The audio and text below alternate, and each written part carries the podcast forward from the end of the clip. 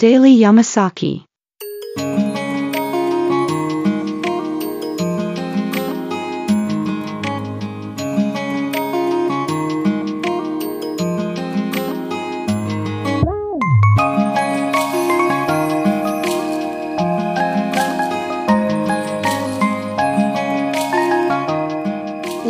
系ポッドキャストデイリー山崎では山崎さんことマッさんの日常感あふれるおじさんエピソードをお話しするプログラム約10分間です。Here we go.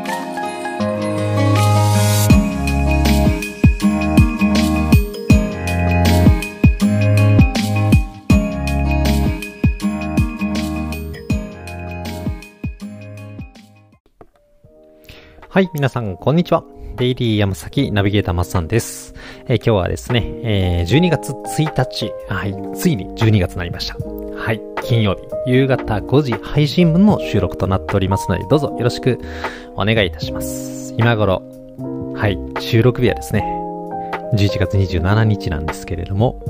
えーちょっと東京に行ってる、え時かなと思いますので、はい。えーこのタイミングでね、聞いていてくださっている、えーリスナーの皆さんは今頃ね、マスさんは今東京にいるぞと、えー感じていただければいいかなと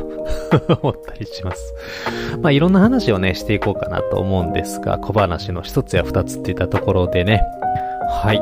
皆さんね、いろんなね、ポッドキャストね、おそらく聞いてらっしゃる方がね、多いかなと思うんですけどね、好きなポッドキャスト番組ってありますか？で、僕もね、いろんなところで聞き始めてね、それこそ周りの方が、まあ、いわゆる、えーコラボレーションしたりとかね、はい、えーしてたりして、まあ、それきっかけで聞き始めたりとかするんですけれどもね、有名なところでね、はい、えっ、と、御殿ラジオさんって知ってますかね？はい、御殿ラジオの方でですね、あの、占い占いにハマるぐらいなら、ね、占い、こう、いろんなね、あの、悟りを聞いて、で、自分の身を軽く、心構えを軽くしたいって言うんであれば、あの、普通に便所掃除と玄関掃除した方が心が軽くなるよって言ってたんですよ。そう、それ聞いて、僕結構ね、掃除がね、好きなんですよね。あの、取り掛かると、あの、取り掛かるまでが大変なんですけど、取り掛かり始めるとね、ものすごく好きです。あの、綺麗になったお部屋とか、えー見るとね、とても、えー癒されますね。で、あまりね、うちの、まあ、妻とかね、子供とか、あまりどっちかで片付け上手ではないんですよ。あまり言うと怒られるんですけど、これ本当でして、まあ、それこそですね、やっぱり物の置きやすい場所のところに物が散らかってる家は僕あんまり良くないなって思ってるんですよね。ちょっと耐えられないです。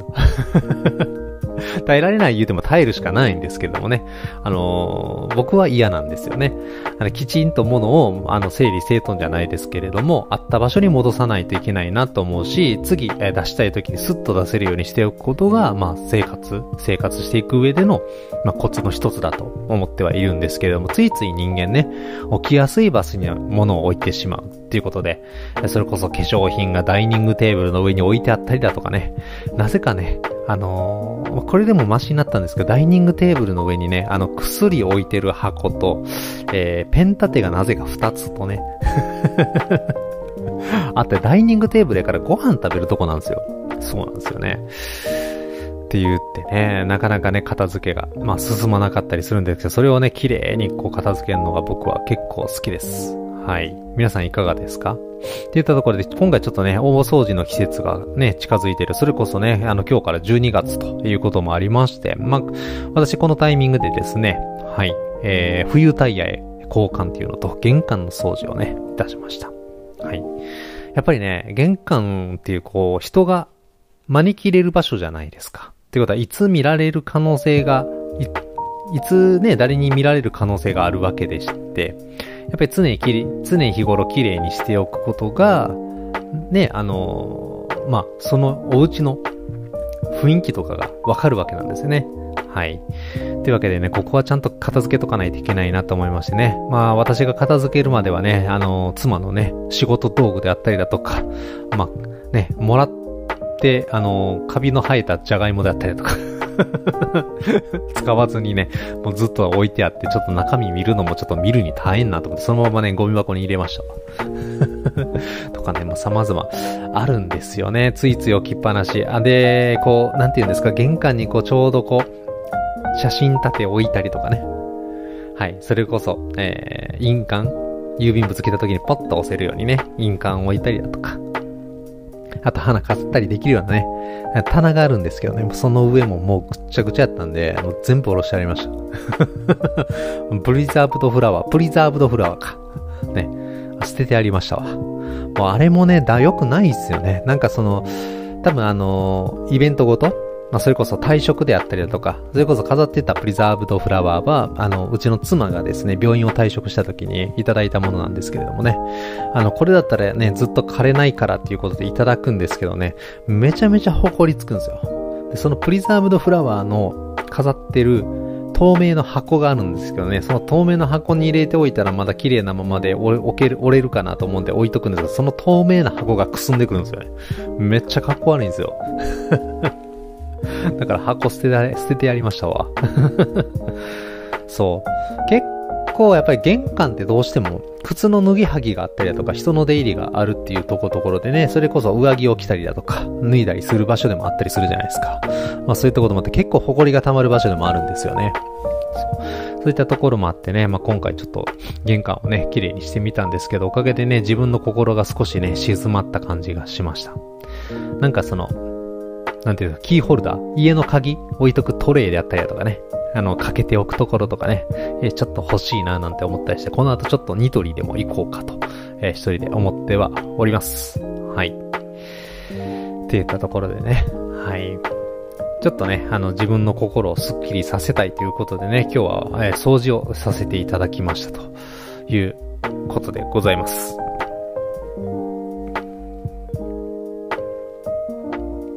こう私は思うんですよね。やっぱりこの物の置きやすさとか収納とかってね、あの、めちゃめちゃ大切なイメージが皆さんお持ちだと思うんです。例えば家を作らないといけないってなった時に収納スペースどれだけあるのって結構注目するじゃないですか。まあそれもあってね、うちもウォークインクローゼットとか、それこそ棚であったりだとかね、もうすべても備え付けのもので足りるように、まあ、例えば服を、まあ、干して畳んだ後はそのまま棚に直せるような形で家を設計したりとかしたんですけどね。まあ、こういうものもね、あのー、終わってみればなんですけど、ほんま一切、あれやね、あの、たくさん作るべきではないかなと思います。もう本当に最、必要最低限のみで大丈夫。あの、しまっておくところ、隠せるところってね、作れば作るほど物貯めるんすよ。で、そういうね、あの棚とかに限ってね、奥にあるものとか手前に出さないじゃないですか。そう。で、プラス、あの置きやすい場所があるんですよね。大体その、いわゆる人間が物を取ったり出しやすい場所に棚ってもちろんあるわけなんですよね。って言ったら、まあ、なんか思ったらすぐそこに物を置いちゃう。そう。で例えば悪い癖で言うと、例えば、うちにあの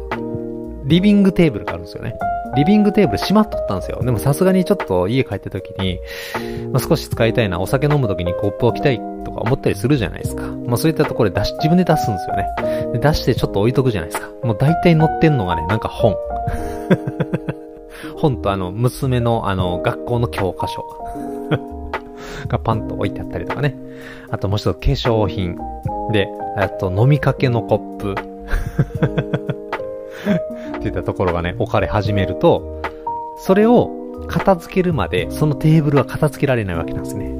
そうなんですよ。なんか便利なものって結局仕事を増やしてしまうようなところもあるので、これ断捨離のね、ちょっと概念になっちゃうかもしれないんですけれども、やっぱりこう、ついつい置いてしまいがちな場所。うちで言うとです。それこそダイニングテーブルの上、えー、あと、キッチンカウンターの上、はい。あと、リビングテーブルの上、ピアノの上、この上がね、汚れやすいんですよ。あともう一つあの、テレビ台の上。このテレビ台の上は結構癖もんでしてね、あの、フローリングがね、うちあの床暖入れてるからね、あったかいんですよ。すごいいいんですよ、床暖。でもその床暖の上にね、寝ちゃうんですよね。そう、ゴローンって。で、お茶とか飲みたかったら、いい高さのところってそのテレビ台なんですよ。そこにこう、コップをポンと置いてしまったりとか、物買い取って、鉛筆置いたりとかね、するとね、そこにね、もう例えば、あの、2週間、3週間くらい残ってるんですよね。まあ、コップはさすがに洗いますけど。って言って、テレビ台言うのも結構な癖もんっすね。ということでね、なんか便利なようでね、起きやすいところって結局なんかこう仕事を増やしちゃってるなっていうところもあるので、なんか、もうちょっとスッキリさせたいなと思うんですけど、やっぱりこれはね、家族の共同生活じゃないですか。自分一人だけがね、動いてもなかなかね、そうはならなくて、みんなの意識がもちろん変わらないといけないし、変えるのはね、もう、変われってって変わるもんじゃないじゃないですか。なんで、も永遠に僕が片付けるだけなんですけど。そうなんですよね。だからこそ自分のね、あの、身の回りのものであったりだとか、えー、自分の、まあ、実家に自分の、部屋があるので、まあ、その部屋だけはね、しっかりと綺麗にしておこうかな、なんて思ったりしてます。はい。決して、うちの妻や家族のこと悪いこと言ってないですよ。というわけでね、あの、家と片付けについて、えー、今日はね、少しお話をさせていただきましたけど、皆様のご自宅ではいかがでしょうかはい。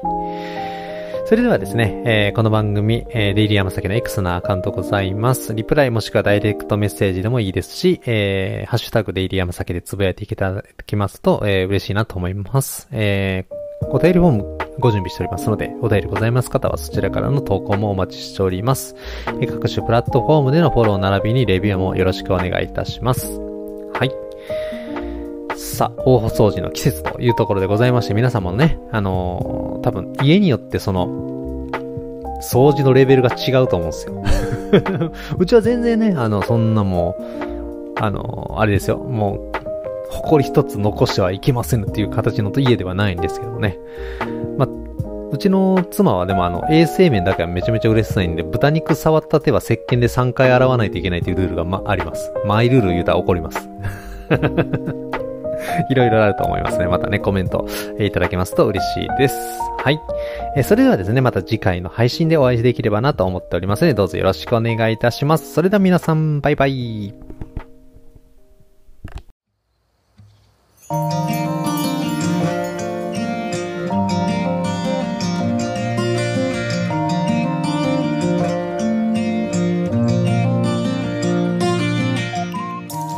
もデイリー山崎をお聴きくださり、ありがとうございました。また次の配信でお会いできるのを楽しみにしております。Have a good time!